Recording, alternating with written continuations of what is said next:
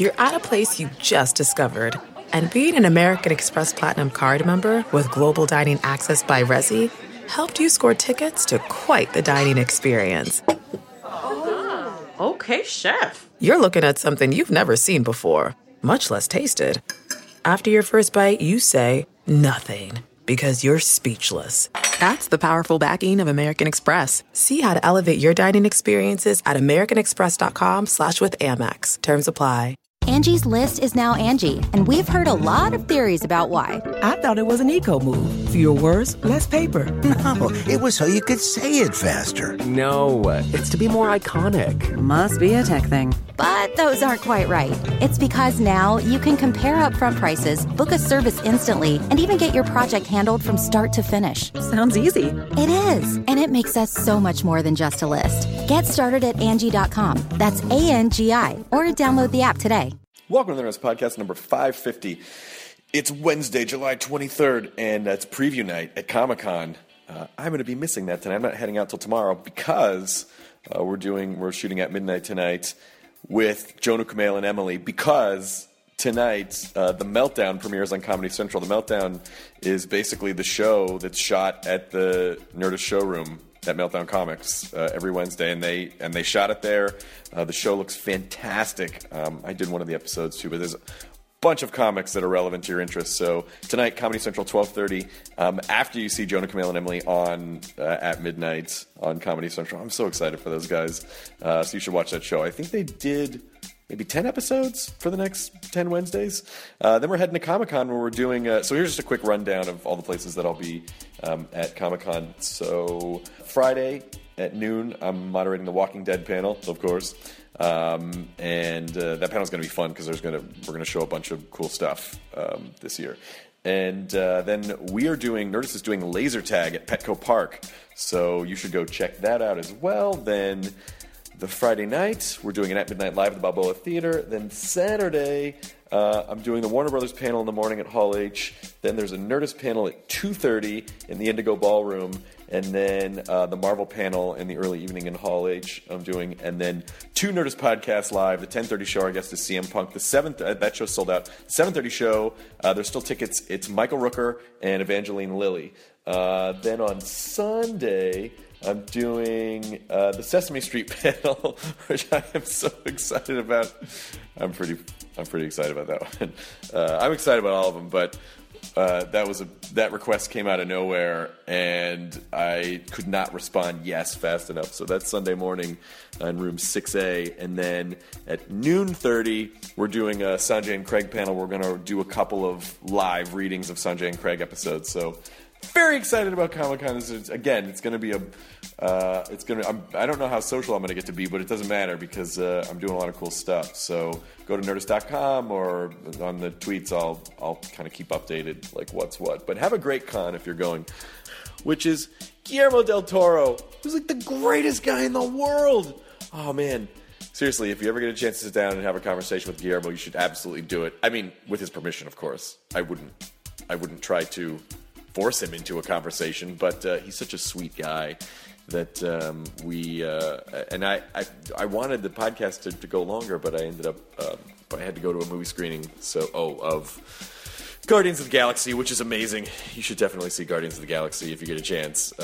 That's awesome too. But Guillermo is promoting Crimson Peak and also the Book of Life, which looks stunning, and the TV show The Strain, which is on FX. So that's it. Crimson Peak, Book of Life, The Strain, Guillermo del Toro, Nerdist Podcast, number 550. Start the thing! Now entering Nerdist.com.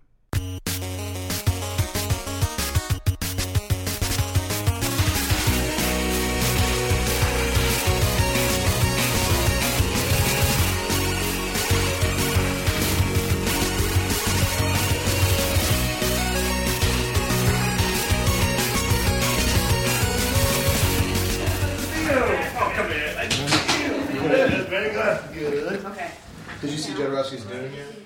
Yeah, I saw it. I saw it this week. Thank you. But everyone's been going crazy for it. Yeah, it's I know a lot of the people behind the scenes. Sure. Yeah, you're right. So I know a third version of that story. Oh, no. It's a little harder to say, oh, it's exactly how that is. But it's fascinating, eh? Yeah, yeah. I just like, I like those movies about people trying. It's like, what was the Rosa La Mancha? Which my God! Yeah, you ever see that one? Oh, the Terry Gilliam. Yeah, thing about those things of like people just trying so hard to do something like special and then just getting circumstances out of their control. I say this all the time. It's a wonder to me that movies ever get made because there's so many fail points where it could just that got fucked up or that got fucked up. I've come to the maxim, and I believe it fully, that the natural state of a movie is not getting made.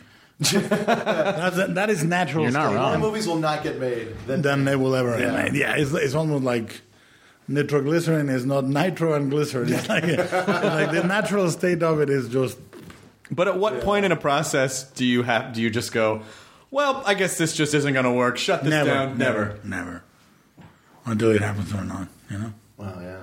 What have you been sitting on the longest? Oh my God! Well, there's some of them actually age. Yeah.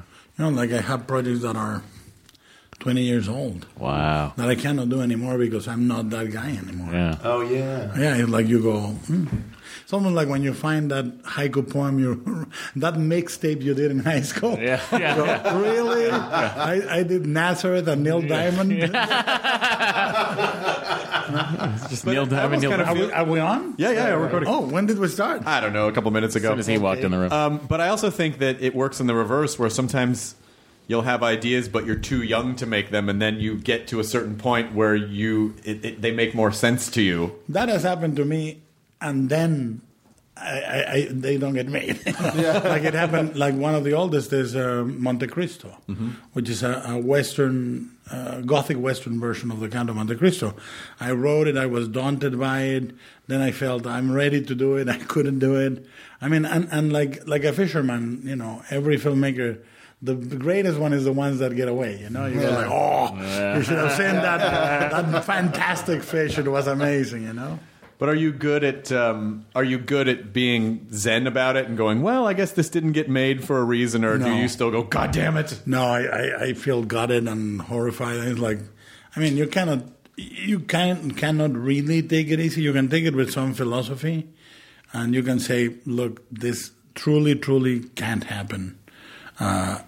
When you let go, which is rare, is when you really go, your heart, your mind, your God say it's not going to happen. And, but not, normally it just happens with time, and you drag those projects like the dead donkeys in Buñuel's, the donkeys on the piano that the guy is dragging through the ground, They weigh the ones that don't get made weigh heavier on you than the ones you make. Oh, wow. Mm. Yeah, because I guess the ones you make, you get to express, and they're out there, and then it just gets out of your system. But those look at it, if you're a painter, and you never sell a painting in your life, you still have the hope of, after 20 years after you die, someone will find an attic and go, If you're a poet, same thing. If you're a filmmaker, you're not going to go. Somebody's going to open a closet and go, wow, there are all these giant movies that nobody ever saw, Just reels of film. This guy must have shot everything. And they're all just Glenn or Glenda. That's when you find stuff. Well, the beauty of that biography is that Ed Wood's widow, and I found it really moving, is after he passed, they interviewed her for one of the obituaries. And she said, with absolute conviction and great emotion, the world has lost a genius. And you can absolutely see that being a true statement, and how in their relationship and the marriage, we all kind of live in that bubble, right? I mean, to some degree. I mean, I think you have to. There's when you're in a relationship, you kind of have to celebrate their stuff. Absolutely. And you become you have to. And that's why you see couples that are like, that couple's crazy, like they're both crazy because they live in that bubble of reality. That's a blessing. You can just say Randy Quaid. It's fine. That's exactly who I was thinking about. What was it? The star fucker? Was it the Hollywood star killer? I just remember him coming in right when that was happening. He came into the Apple store when I was working there to have me erase his computer. Oh, wow. With a real crazed look in his eyes. And I was like, no problem, Randy Quaid. You backed it up on a flash drive somewhere, right, folks, and then erased it? Yeah, he put out a single. It was the worst song, all about how everyone's trying to kill celebrities. Yeah. And it was just Star Whackers. That was Star Whackers. Yeah, and it's like kind of like this real jaunty punk song. And it's completely, obviously, Randy Quaid just coked up and is in, the Star Whackers! Yeah. They're coming to get ya! Canada's own Randy Quaid. So how many projects do you have bouncing around at various stages right now? Well, look, the reality is that I have the ones that are active, real active, and as soon as they become...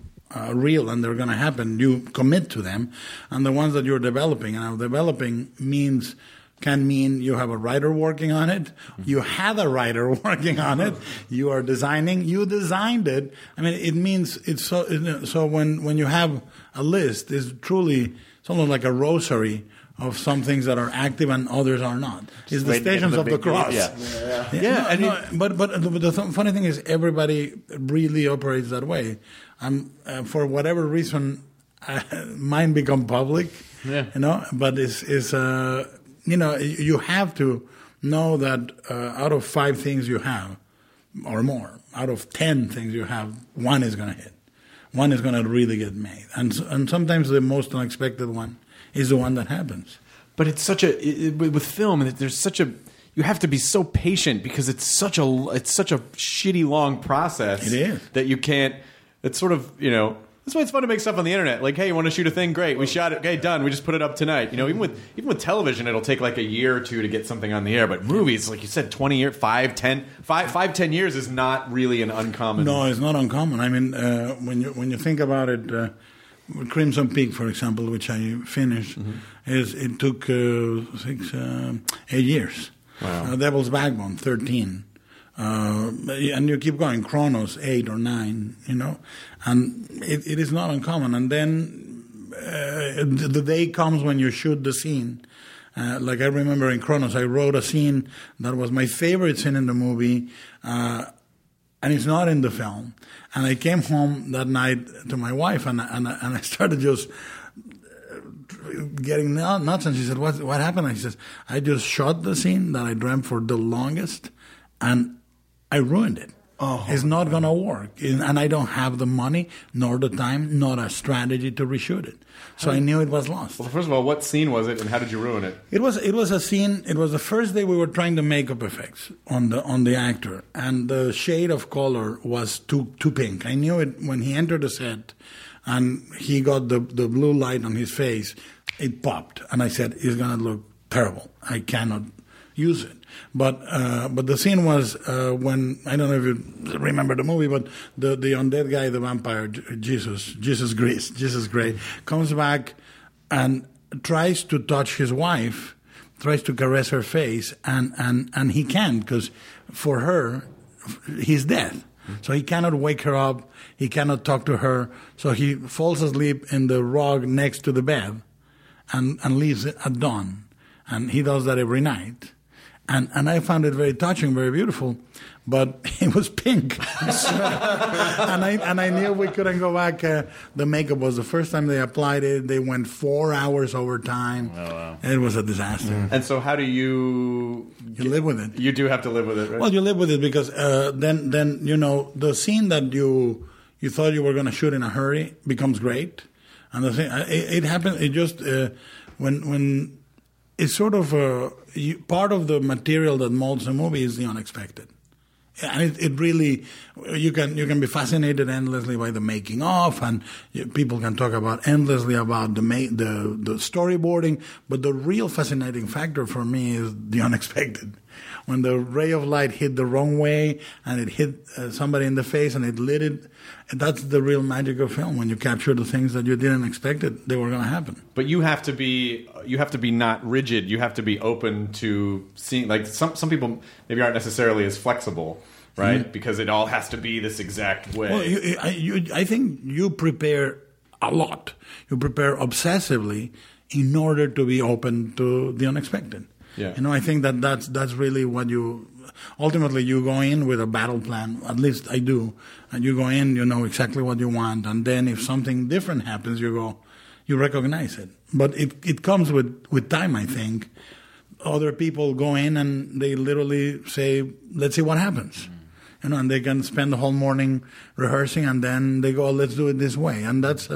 another valid way of working. How do you work before? Like, do you have the actors rehearsal out before you go in to shoot, or do you... Depends on the scene. Like, for example, if it's a very, very tense or delicate scene, I show up 1 hour before them. They show up an hour or two before the crew.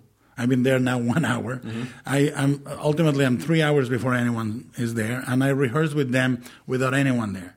Not even the AD, not even the cinematographer, sometimes the cinematographer and the AD. I see them do it. We exchange, what if we do it this way? Well, and then I revise my storyboards according to what happened on that rehearsal. Oh, wow. That's the best. Yeah, or you, if the actors are there for weeks, you can do it in advance. And depends on the movie, you know. Some movies, you only build a third of a set. Right. So you cannot say, let's go over here. Yeah. You don't have the rest of the set. Yeah. Right. And then by the time, with Pac Rim, mm-hmm. what was that like going into when you first started shooting? Were you, I mean, everything I would imagine at that point, because there's so much, yes. Everything's on such a large scale that you have to have everything really locked down by the time you literally have the actors tied. I mean, they are screwed to the machine. So they are screwed. And so, you know, for example, when I was going to shoot Pac Rim, I made it a point when we were shooting the compound, the control room for the pilots. I watched a lot of movies that happened on like radio stations. Let's say talk radio, Oliver Stone, which is an incredibly kinetic movie of a guy sitting behind a desk, and I was trying to bounce off of that. Almost like a ping pong, saying, "Oh, he did this. Oh, he used a long lens. Oh, he used a dolly here," and say, "I can do my version of that." Obviously, I don't use the same tools, but I came up with the way of shooting the compo efficiently. After watching 4 or 5 movies, I said, "Oh, this is a good idea. What if we do this?" We did it with 2 hotheads on each side, on 2 cranes on each side, covering at the same time 45 degrees. That gave me the most flexibility. Then another pass on a bungee, blah blah blah blah blah. You know. So, what's your favorite part of it? Is it getting performances out of actors, or is it doing something that's technically different? Like you said, you know, finding a shot or trying a new shot, or like what's your favorite part? Well, yeah, my favorite part is I mean, I am it depends on the genre of the movie. Like if it's Crimson Peak, is working with the actors, mm-hmm. and doing the scene again and again, and finding the nuance and discovering, and actors getting excited and so forth. If it's a movie that is driven by, and I don't mean digital effects or makeup effects, an effect like a cinematic effect. I love finding that. Like when the little girl hides in the alley in Pacific Rim, and we have all the cars and the set rigged on a hydraulic so that every time the kaiju takes a step, the whole set bounces. I kind of giggle at that. Like I go, wow, the whole set just jumped. Yeah. You know, it depends. I think I enjoy most of my work. I mean, I enjoy my job, my day. I show up early because I can't wait to be there. I would imagine that you... I don't know how anyone could direct a film if they didn't like directing, because it's... I mean, it literally is all of your energy for a long period of time, and yeah. you can't really... It's not like you hang your hat up at the end of a day and then like, well, I'm going to go home and forget about all that. Like it just doesn't stop. No, I can't imagine it either. I mean, to me, it's not a date, it's a marriage. And I always say you can't fuck without a boner, right? you can, and so. But a lot of people. If you are an itinerant director, or you need to direct something by means of necessity, then you need to find the things in it that excite you. Yeah. You need to find what I think is the worst thing that can happen is when you have a job. It's your duty to find something that is exciting about it. I mean, I when I was a kid, I sold newspapers. I painted the highway lines one summer in Wichita, Kansas, oh, wow. with a machine, all those lines in the freeway, yeah, just saw the white line. The movie Prince Avalanche. Well, you guys doing that? I did that over the summer. And there was always a factor that I go, like back then in the summer, I was 200 pounds lighter, and I said, well, I'm going to get a 6-pack and a 10. And I got both for the only time in my life. That's why I said, but you have to find something that it doesn't matter. There's no job. If you're in a postal office or you're a waiter, whatever, you can find. Like I wrote most of the ideas about vampiric lore while I was working in a real estate office. Really? Previous to Kronos, yeah. I would get there at 7, open the how do you call the model home, mm-hmm. and I would sit waiting for clients with the pamphlets, and I was reading and taking notes in my notebook all day long. A client showed up, I was happy to tend him because I was reading about the strigoi in Eastern Europe. As soon as they left, I went back from talking about the tiles. That's really fun. We're here to look at the house. Would you like to hear about my vampire lore? We're going to go, we're good. Have you heard about the Penanggalang? Perhaps, So was that lore sort of where you drew for Blade 2? Oh, yeah, for it's all interconnected because when we did Blade, the Reapers, the way they were described before I came on board were completely different. They were described basically like the shapeshifters. Okay. Like John Carpenter's The Thing. Mm-hmm. Like they would grow a mouth in the arm and the arm would project and it would be like a tentacle and then another head would pop out of the shoulder. And I read it, first of all, and then I talked to the studio and they told me the budget and I said, okay. So first of all, we can't afford it. Second of all, I have these ideas for vampires that could work, and I brought a lot of the biology, the mouth, the transformation, blah, blah, blah. But the same were in Kronos.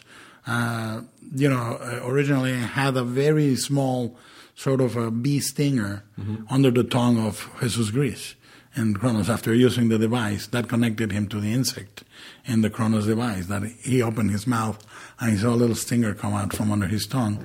So, these ideas have been there for ages. Well, it seems like you like to put as much biology or even science and just like with Packard, you're like, well, we wanted to make sure the physics of the Jaegers made sense and the kaiju made sense, as opposed to just let the special effects guys figure it out. You're like we really want to make sure that the biology works and the science is all solid. It is, and in my case, when people say it's an effects this or an effects that, that's me. I'm directing that. Like we talked about this I think last time is. I direct the animated scenes in Pac Rim with the same degree of precision and specificity that I would direct an actor and a cameraman, Mm-hmm. You go, this is what I want, you're going to do this gesture is not right, let's change the angle, let's change the light, blah, blah, blah. But the main thing about what you were saying is I have this truly perverse fascination with how things work and being biological or mechanical. I always say... Jim Cameron says there's not an autopsy that you don't like. Like almost every movie I do has an autopsy scene. True, but in my mind, when you see it, there's nothing more powerful in cryptozoology mm-hmm. than when you find a dead animal. If you find that the carcass of a chupacabra or the carcass, it's because it was alive. So to me, the forensic aspect of this lends credibility to the creation of the creature. Yeah. If the Jaegers get hit and a piece flies and you see all the pneumatic tubes and you see all the pistons that were pushing, it gives it an aura of credibility as opposed to what does it look like? I don't know. In the same way that I think when you were creating makeup effects, you needed to know anatomy. Mm-hmm. It's one thing to sever a neck and see a bunch of plastic refuse and a lot of red than to see the aorta or the veins or the trachea or. Yeah. So when you come off a movie like Pac Rim, is your first thought, I just want to direct like a small type of, like a people drama with no effects? Well, what happens is that you really just go to what you gravitate towards. That's why I don't get involved with properties I'm absolutely passionate about. But what is exactly that you're going to direct?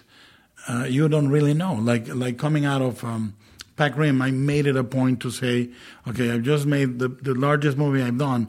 Let me do The Strain, which is a tight budget, a tight schedule, and just do it, because otherwise you get spoiled about, I can only do it if you give me X amount of money. And the same is producing Mama or producing The Orphanage or Julia's Eyes. You do it for a number, and you just keep yourself jumping from one size to the other. So when you're involved in a project like on a producerial level, like with The Strain, so what is your involvement at that point? Well, specifically in The Strain, obviously I directed the pilot, co-wrote the pilot, dabbled on all the screenplays that you see in the series, I supervised every single VFX that you see in the entire series. I supervised and helped create the way we were going to execute every makeup effect in the whole series. I color time. I do the final color timing on all the episodes you're going to see in the series. People get amazed at how fast I react to dailies or edits. Like, you send me an edit, and about 2 hours after you send me the edit, you'll have all my notes. Oh, wow. I make it a point to do it that way. And dailies, next day, I visit the set, and I talk to the actors. Episodes I'm not director, I say, it was fantastic, that scene, great take on number 7. So I'm very involved because I feel that when I was a kid and I would read that somebody I liked did something, I would buy it expecting to find that person was invested in that book or comic. Right.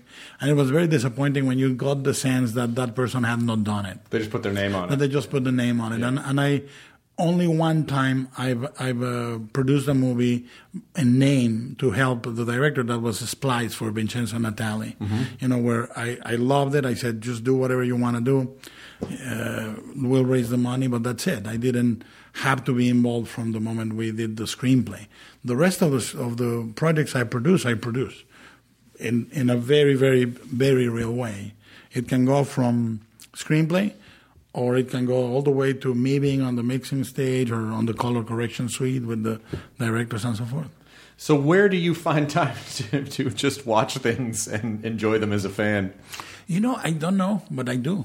I mean, what I do is that if things don't hook me, I don't continue with them. In that sense, it's not that I'm impatient. I watch. Everybody can love a show, and I see almost every pilot of everything that gets made. But if it doesn't grab me, I don't go to episode 2 or episode 3, unless it hooks me. So there are many, many series that the fans like that I have seen only one chapter or two off. And there are others that I've seen in their entirety. Do you have to schedule time to do that, or do you just mash it in between everything else? I watch, basically I watch a movie every day, for sure. And I watch at least one or two episodes of TV every day. I read comics very selectively. Like that, for example, I'm not up to speed. I'm up to speed with the Dark Universe of 54, the new 54 on DC. I'm up to speed with people that, fortunately for me, the guys I like are very slow. They are underground cartoonists like Jim Woodring, Robert Crumb, Richard Corben. They are not very prolific. They put a comic book every X number of months, and I can keep up with them. And the rest, I'm completely ignorant about the general. I don't know who is the latest Iron Man or who is the latest foe of Green Lantern. I mean, I am... They're all winning now. That's what's happening. Yeah. Or zombies. Yeah. But you are go selectively. You can get into a funk and say, I'm going to read, like, for example, familiar, as you said, with an obscure painter for a particular project, and you go into that track for a while. Yeah. Was it you that told me that people were getting freaked out by the worm coming out of the eyeball with the strain? On the billboard? Yeah. Yeah. I see so many tweets of people just going, come on, I don't need them.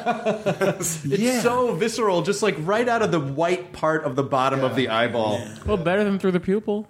Yeah, I guess that's true. Yeah. Well, you know, the reality is I find most other commercials more shocking. Beer commercials, the other commercials. I find them much more morally... ambiguous for me, you know? Yes, I would agree with you. I think this is a truth in advertising. Yeah, you know, between a testosterone-oriented volleyball beer commercial or a worm in the eye, I'll take the worm. Well, it's just I mean, is that something that you oversaw in terms? No, no. Campaigns, most of the time, don't go through directors. You know, how you make your movie, what movie you make, and what movie they sell. If you are blessed with the fact that the marketing people are selling the same movie you made, it's great. But sometimes you see that they're selling a different movie than you made, and you are basically, you can, unless you are 800-pound gorilla that can slam the fist and say you're going to sell it the way I see it. It's you kind of do what you can. And if that does happen, are you able to write it off, or do you? No, it's painful when that happens. It's painful when that happens as a director. It's painful when that happens as producer. I mean, I don't think you can see with indifference the flaming of 2 years of your life or 3 years of your life or more with any patience. You know, it's not. I don't live to generate a daily content or a weekly content. I basically am living to generate little milestones of my life, you know, and you cannot see, oh, there goes my 15th anniversary. I mean, you simply cannot be at ease with that. But you need to know how much you can do and who is your partner, you know. That's why it would drive that. But besides the fact that I don't think I could direct anything ever, the fact that you have to rely on so many different people and people that you don't know to handle the thing that you made and also present it to people in a certain way like that.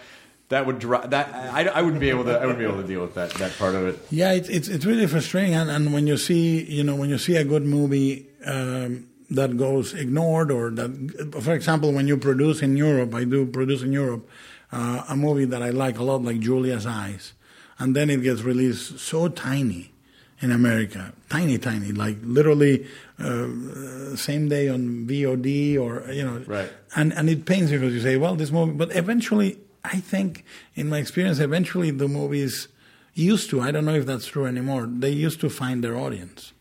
Like a movie of mine that was unleashed in 13 theaters when it came out in America was Devil's Backbone. Mm-hmm. Still one of my favorite movies I've done.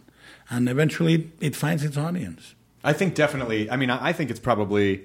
I think it finds its audience better now than it did, you know, 15 years ago because... Yeah. I mean, but I went to... You know, the other night, I just wanted to watch a random horror movie just for no reason other than I just want to watch a horror movie. And I went onto the iTunes horror page and I was like, what the fuck are any of these? Like, I didn't recognize, like, there's this whole just like glut of, you know, kind of low budge horror movies. It always has been. No, I know, but I mean, but now, like, I mean, I literally didn't recognize. Now you have access to them, which you didn't before. Yeah. I didn't recognize any of them. Like, I have no idea. What is funny is that just as there were. A glut of super cheap gore, super hardcore, brutal B movie. And now there's a glut of B mumblecore horror. There's exactly. There's a glut of zombie. There's a glut. There is just different types of glut. But out of those things, some interesting stuff comes out, you know? And I try to watch as much as I can of those. Same thing, 10, 15 minutes, it gets me, I watch it all the way. And that's how I found sometimes directors that I want to produce or that I want to see what they direct next or, you know, it's really good. Yeah, that's a really great, I never thought about it. For some reason, I always just think, if I sit down to watch this, I have to watch the whole thing. It honestly never occurred to me that I could just turn it off after 15 minutes because I always feel like, no, if I watch this, I got to stick it out. Like I'm a person that I will stick something out until the very end in hopes that it will pay off. And a lot of times it doesn't always pay off. And so I go, well, I don't have time. Well, you can do it. You can certainly do it also. But if you're taking a shoot at something that you don't know if it's good or not, you know, you don't watch like that when it's a filmmaker you know to some degree. Like you say, well, this filmmaker, I like the first movie. You stick to it until the end. But if you're literally seeing it for the first time, you can take that. If there's something interesting, there was Alec Baldwin said to me a term that I love. He says there are some movies that are one sock movies. So what do you mean? He says you're going out, you're putting your socks on, you have one sock in, one sock on your hand, and you stop and you say, "Honey, I'm on my way. Just let me watch a little more." There are some of those. There are some of those in the B movie realm that you end up enjoying, you know, and discovering.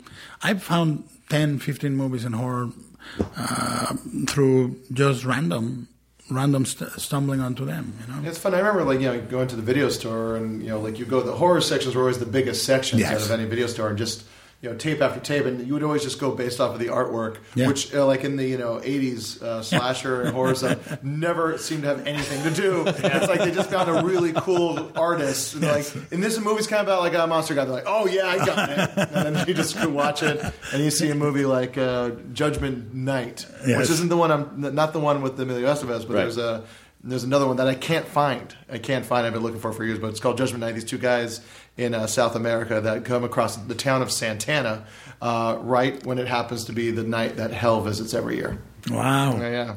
It's, and you've not been able to find it since? Haven't been able to find it since. Have you asked the internet? Were you under the effects of any hallucinogenic? Yeah. No. I was a kid, and I got dosed by my parents. But think you have the name wrong, maybe? Could be. But I've put in the synopsis. I can't find it. That happened to me with a novel that I thought I heard Stephen King recommend one day, and I can't find it. It's a novel called Asylum, and it was probably by the wrong writer. I was writing everything he was saying, and I haven't been able to find it. No. I found 3 or 4 asylums, but they're not the one. Just call him and ask him. Hey, you remember that interview in the... Yeah. Yes, I do. I remember it all. Are you able to watch as just a layperson, or do you watch... Are you watching as a director when you're watching a movie? Well, the worst time to watch any movie is when you're shooting, because then you notice everything. Sure. You go, they caught, they're using a 27. You notice everything. But when you're not shooting, yes, you can get enraptured by a movie like anybody else. What do you think a movie should, if as an audience, as an audience member, I'm going to see a movie. What do you think is the ideal takeaway? What do you want people to take away from a film? Well, that's hard to answer. In the short term, obviously, you want people to have a scene, a moment, or the entirety of the movie that they take with them and they say this was fantastic. But some movies grow into you. Like a lot of the movies I grow to love. I hated the first time I saw it. Mm-hmm. Or I thought, what a terrible movie. Yeah. But they stay with you, and then you find yourself thinking about them, mm-hmm. and you revisit them, and you go, so sometimes that, especially in the genre, in horror, mm-hmm. And that's my, I will not name which movies specifically, because each one has their own taste in horror, but you can see a terrible horror movie with 2 or 3 moments that are just great. Yeah. And then you go back and eventually you get into the groove, and the movies change with you. Yeah, and also sometimes movies have to, you bring, your own shit to a movie, yeah. But, sometimes a movie's got to teach you how to watch it. Yes. It's and you have to be ready for the rhythm and the style that the movie's going to give you, as opposed to, you expecting the movie to be a certain way. That one movie, Adventureland, which was, the trailer, what I thought the movie was going to be was this kind of, summer comedy about these people working at a shitty amusement park. Mm-hmm. But it's it actually turns out it's a coming-of-age, a dramedy, with a lot of serious tones, and I didn't realize that till halfway through. The whole time that I'm watching the movie, going all these jokes are falling pretty flat. Mm. Yeah. Well, that's why in some movies you get second, third, fourth time. I mean, even if you sometimes you can catch them with one sock in your hand for the third time, and you get them just then. It's quite fantastic. Yeah, definitely. Music is kind of like that too. I just had that with I just had that with Boyhood. Yeah. Where I watched it and I was like, nothing happened. I watched it, yeah. And the movie is structured in such a way that I think I may have told you this, Jonah, but yeah. You have no idea when the movie's going to end, because there's no traditional act structure in it. It's this could go on. We could follow this kid to 40. I have no idea where it's going to wrap up. That's a sequel, and then it just ends. And when I watched it, I was like, man, nothing really happened, but I thought about it for 4 days after I saw the movie, just replaying it in my head. So yeah. Does that mean that I loved the movie, or that it affected me? And it just I couldn't stop thinking of. No, I know, but yeah. I mean, I it was not when I left. I was I don't know what I was supposed to take away from that, and yet I thought about it for 4 days afterwards. I remember. I mean, it happened to me early on with the Coens. Where I would come out of the movie and go, I don't know, Barton Fink. Uh-huh. Yeah. I saw it and I thought, it's very obscure, very arcane. Then I worked with Miramax and I understood the entire movie. I came back and I go, I love it, and I know those guys. And it's one of my favorite movies of them. It happens with movies that play by their own rules, and marketing, word of mouth, whatever it is, makes you expect something else.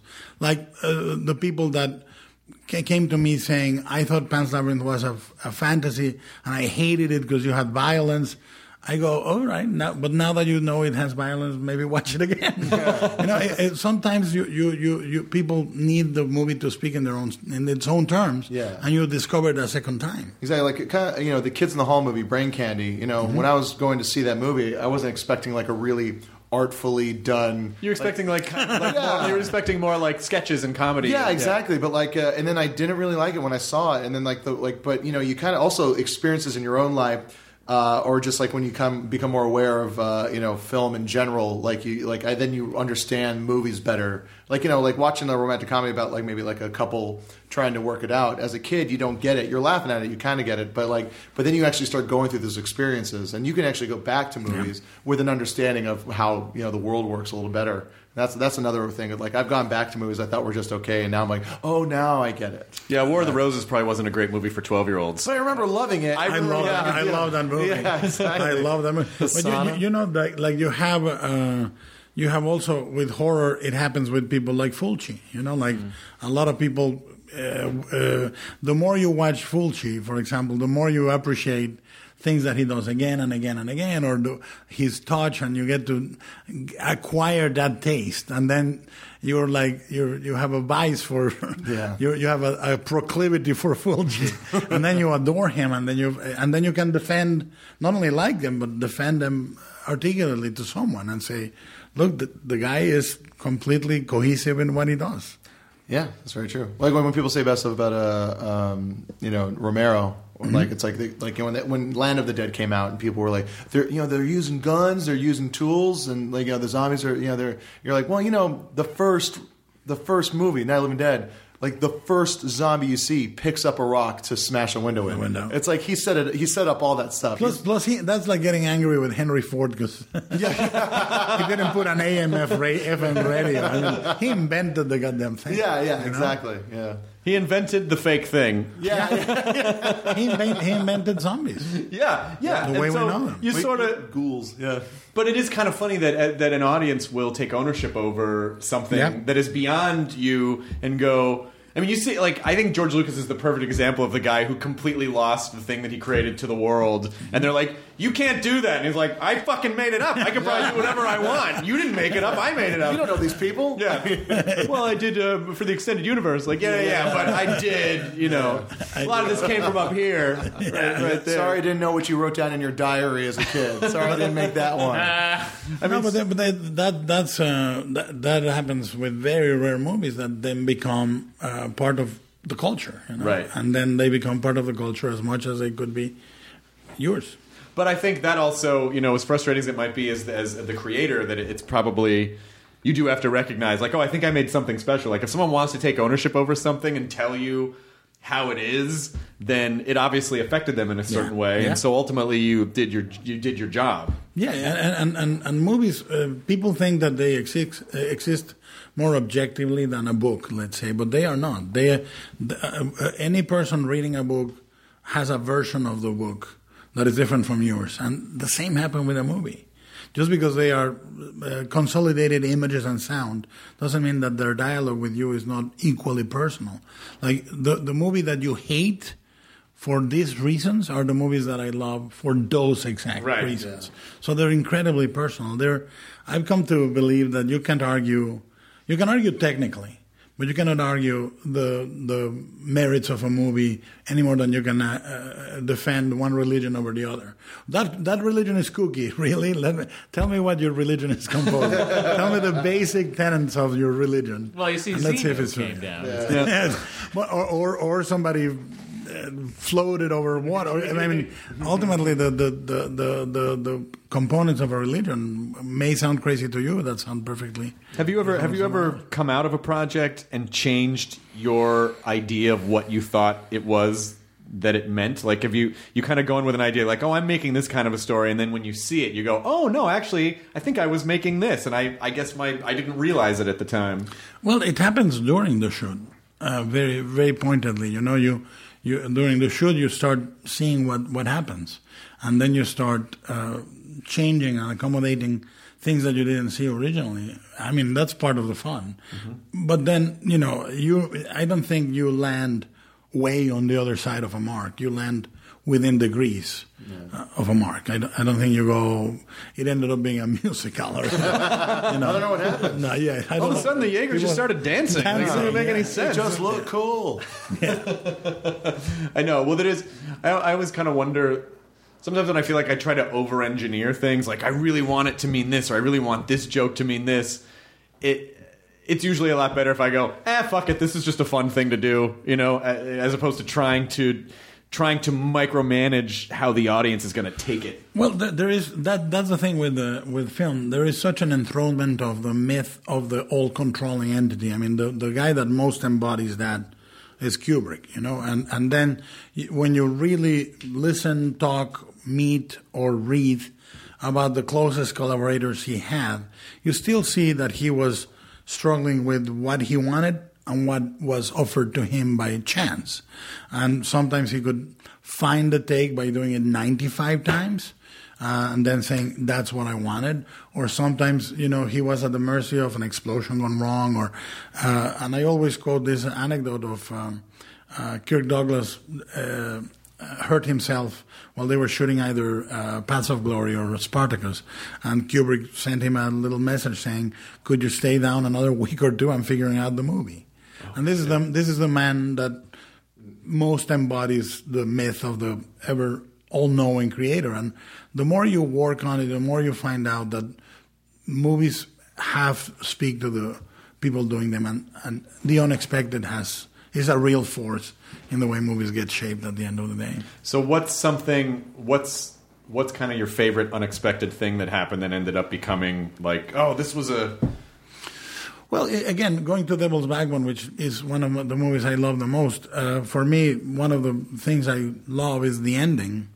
The very ending was supposed to continue for another 2-3 minutes, and it was supposed to go on to 4 or 5 more shots. It was the end of the day, the worst day of the shoot. I had shot that in the afternoon after lunch. I had shot Jacinto, the bad guy, stabbing the girl. Now we had run, and we were shooting the ending. And that morning we had shot another part of the explosion. So it was a crazy, crazy day. And I saw the shot, the single shot that is in the movie, which is the kids walking away and the silhouette of the professor against the landscape. And I just turned to Navarro, to Guillermo, the cinematographer, and I said, that's it. That's the end. We don't have to shoot all the other stuff, all the other dialogue, all the other points of view. That's it. Do you think that was fatigue, maybe? No. You have a clarity. Like another thing that happened on that movie is the bomb, when it falls on the ground, it was meant to stay vertical.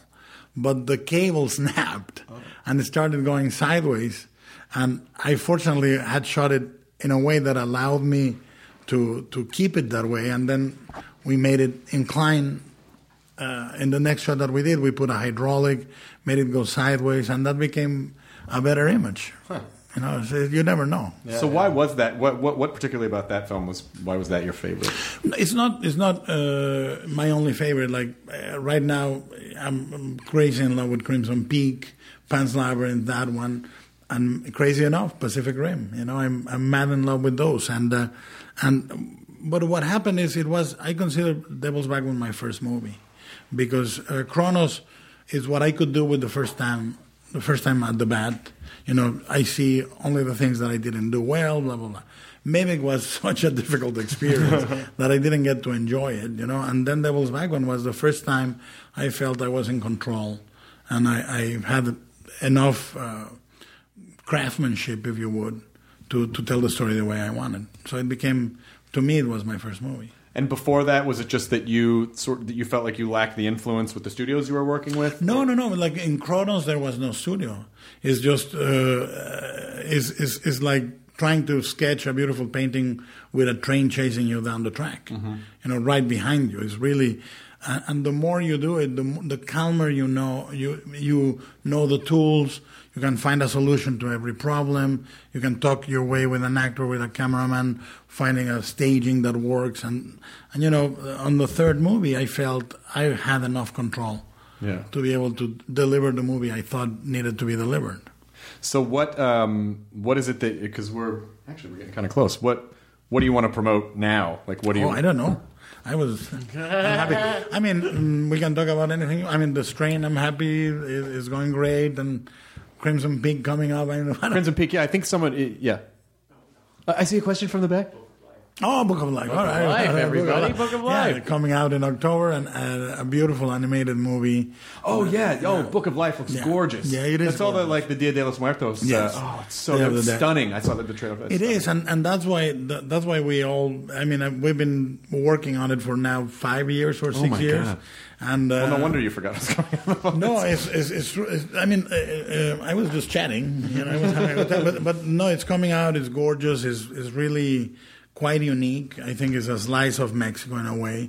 Musically, fantastic music. Visually, amazing journey to a palette of colors, shapes that is so profoundly linked to who we are, Jorge, the director, and myself as Mexicans. You know, it is so intrinsic to who we are in the world that it was great to be able to express it by supporting Jorge. It's his first film.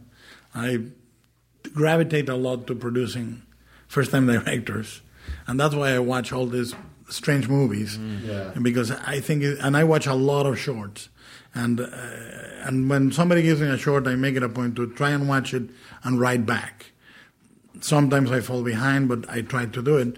And with Jorge is the fact that you're discovering a new type of voice. Like, this movie doesn't look like every other talking animal CGI animated movie out there. It has a real personality, visually, orally, with the music and so forth. And it's great to help usher those things into the world. You know? Yeah, you should look up Book of Life, because the trailer is stunning. It's gorgeous. Yeah. What do you think are? What do you think? What is there about Mexican culture that you feel like that America doesn't really understand? And are there things about Mexican culture that you would want people here to know, or how do we get it wrong? Well, I mean, I think that we all have a blind side to some form of the culture, you know, of every culture. Like, it's just the complexity of Mexico is so great. The food is, for example, is so complex.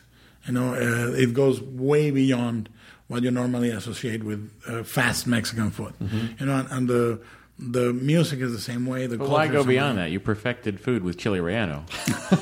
There's no need. It is. We don't have to go past that. It is. Is the dish and the plate at the same time. No, it's like you don't need a plate for that. But the same thing is true of music. You know, and one thing that I love about Book of Life is that it has the complexity of what Mexico is, not was, is. We live in a country that is as much shaped by our tradition and our roots as it was by Bruce Lee movies or punk or ska. And Book of Life has a fusion of everything that has made us, I think, who we are as a culture. And it's it's not a piece of folklore. It's a piece of living art. And that's why, because you get this folkloric idea of Mexico, and then you find the country's shockingly modern, shockingly vital, and, you know, has many more facets to it than you imagine at first. How often do you get to go home? I go less now than I used to because of the kidnappings, you know, and my dad was kidnapped in 98. So after... I don't think I knew that. Yeah, we free him after 72 days. Oh, my God. And you know, after that... There's a real concern. Yeah. When I go back, there's some people that kidnap him that are still at loose. Ugh. And, you know, you don't take it lightly. No. You have to go there with precautions and this and that, which is a shame because it's the thing of me that I think died a little after my dad kidnapping. I wanted to make stories that were very rooted in Mexico as director, and you know, a Spanish intellectual saw Devil's Backbone, and he said, "You realize it, it's a Mexican movie. And I go, yeah, you know, it's more Mexican than Spanish. I said, yeah, I understand the aesthetics and the passion and this and that. But it's because something was robbed of me when my dad was kidnapped. And we got him back, but so I'm thankful. But I lost a part of who I am or was that I don't think I'll ever get back. Was it ever a story that you thought you wanted to tell? No, you know, there is a particular story that I learned during the kidnapping of my father. It was told to me by one of the negotiators, because we went through 3 negotiators in 72 days, and that I someday want to write as a short story, because it's an incredibly shocking tale. But other than that, what is tragic is, I think the best portrayal of a kidnapping is the sort of tragic comedy on Fargo. Right. You know, because it's so pregnant with sort of crappy everyday things. You know, you go, they say, we need to record the kidnapping, the calls. And I go to a Radio Shack. And then the woman at the Radio Shack is in no hurry to sell me the recorder. And she goes, how much is the R655? And in the meantime, I'm crapping in my pants because they're calling in 2 minutes. Right. The guys are calling to negotiate in 2 minutes. And I go like, I'll take the money, give me the thing. Things like, I mean, there are so many anecdotes during the kidnapping. But ultimately, I'm not objective enough to either talk about it. It's something that didn't happen to me. It happened to my brother, my sister, my mother, my father. And I find it profoundly affecting. And I don't want to touch into something that touches so many people's spirit and soul. Right. It's very close. It's too close. And I still like seeing my family and being in speaking terms with them. Yeah. Okay, I guess enough time hadn't passed then after all these years. No, but it really there are the little things that you learn that you go, it's a slap to the forehead. Yeah, the things that the real kidnappings, like we would get the ransom notes, and you know there are many syntax and spelling errors. Yeah, and you're affected by it. I cannot explain to you how. I can only tell you it does affect you. You realize there's a person on the other side. These are not cute cut letters pasted in perfect ransom Hollywood movie way. This is somebody that somewhat didn't know how to read or write correctly, and that affects you if you have enough of a sensibility for it, you know. And it's pregnant with the real world, the kidnapping, where you go, That's kind of sad, but at the same time, so real. Well, yeah, because you're used to, you know, if you don't have any experience with that, obviously the only experience that you have are seeing, you know, one-dimensional representations of things. Like, oh, this must be what a kidnapping is like. You take the E from People magazine. Right. Yeah. No, but, you know, the funny thing is one of the most realistic representations of kidnapping, because most of the negotiators in the big kidnappings in Latin America come from England. They come from a firm that specializes on that, and one of the most real until it's a proof of life. Until Russell Crowe falls in love with Meg Ryan, then nothing's real. And after that, truly, Meg's career. It becomes a rom-com drama, whatever it becomes. It's not real. But the first part is exactly how it happens. You call a negotiator, the negotiator shows up, gives you the ground rules. He tells you this is what you can do and you cannot do, and you're not going to argue any of this with me. You are so ill-prepared for a kidnapping. You think you did the right thing on the first phone call, you did the wrong thing. Mm. You think your impulse, what you are raised to believe is what you should do, and you're advised to do exactly the opposite. Like, you know, it's so shocking.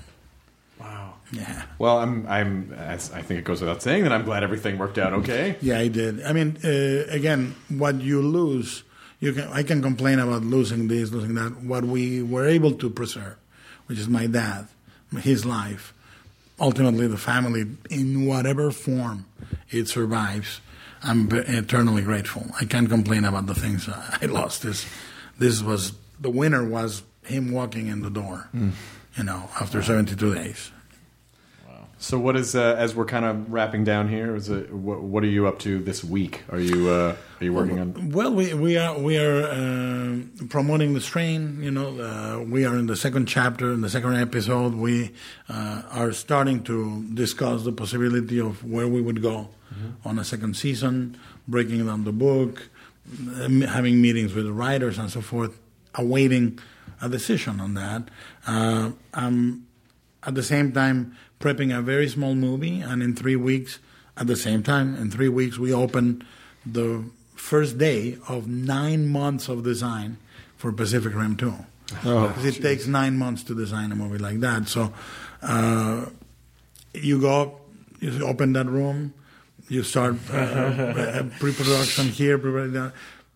We're finishing a first-time director movie in Mexico. Many, many things. Wow. Do you still go to bed at night or wake up in the morning and say, I can't believe I get to do all the shit that I get to do? I don't know how. See, the thing that I find shocking, I bless the fact that this is my line of work and this is what I do for a living. I wake up when I see my monsters around me in my office and so forth. But what is really mind-boggling to me is that whatever you know I do, the novels, the books, the TV, blah, blah, blah, I do without an office. It's me. Oh, wow. It's like me, Ian, my personal assistant, and that's it. Like, I don't have a staff. I don't have 30 people. It's me. So that I still don't know. There's like a quantum physics equation that I discovered in the chiller relleno. Allows me to do all these things because I do them. I really do them, and I don't know. I still don't know how. And there's a great story to finish where Mexico, the city of Mexico, which now has 20-something million people, in the 1980s, the president called urban designers from all over the world to analyze the city. And they came, they looked at the traffic, they looked at the statistics, the census, the number of cars, and they said, look, we want to tell you one thing. We looked at the model, and in paper, it shouldn't work. So however it's working, don't touch it. And I feel that's my professional life. Well, it's always great to see you. And same here, please, man. Please come back anytime you want. We will. And I'm excited they're working on Pac Rim 2, but I'm also I'm so excited for Book of Life. I can't even tell you. October. Are you going to be at Comic-Con at all? Yeah. No, I'm going there.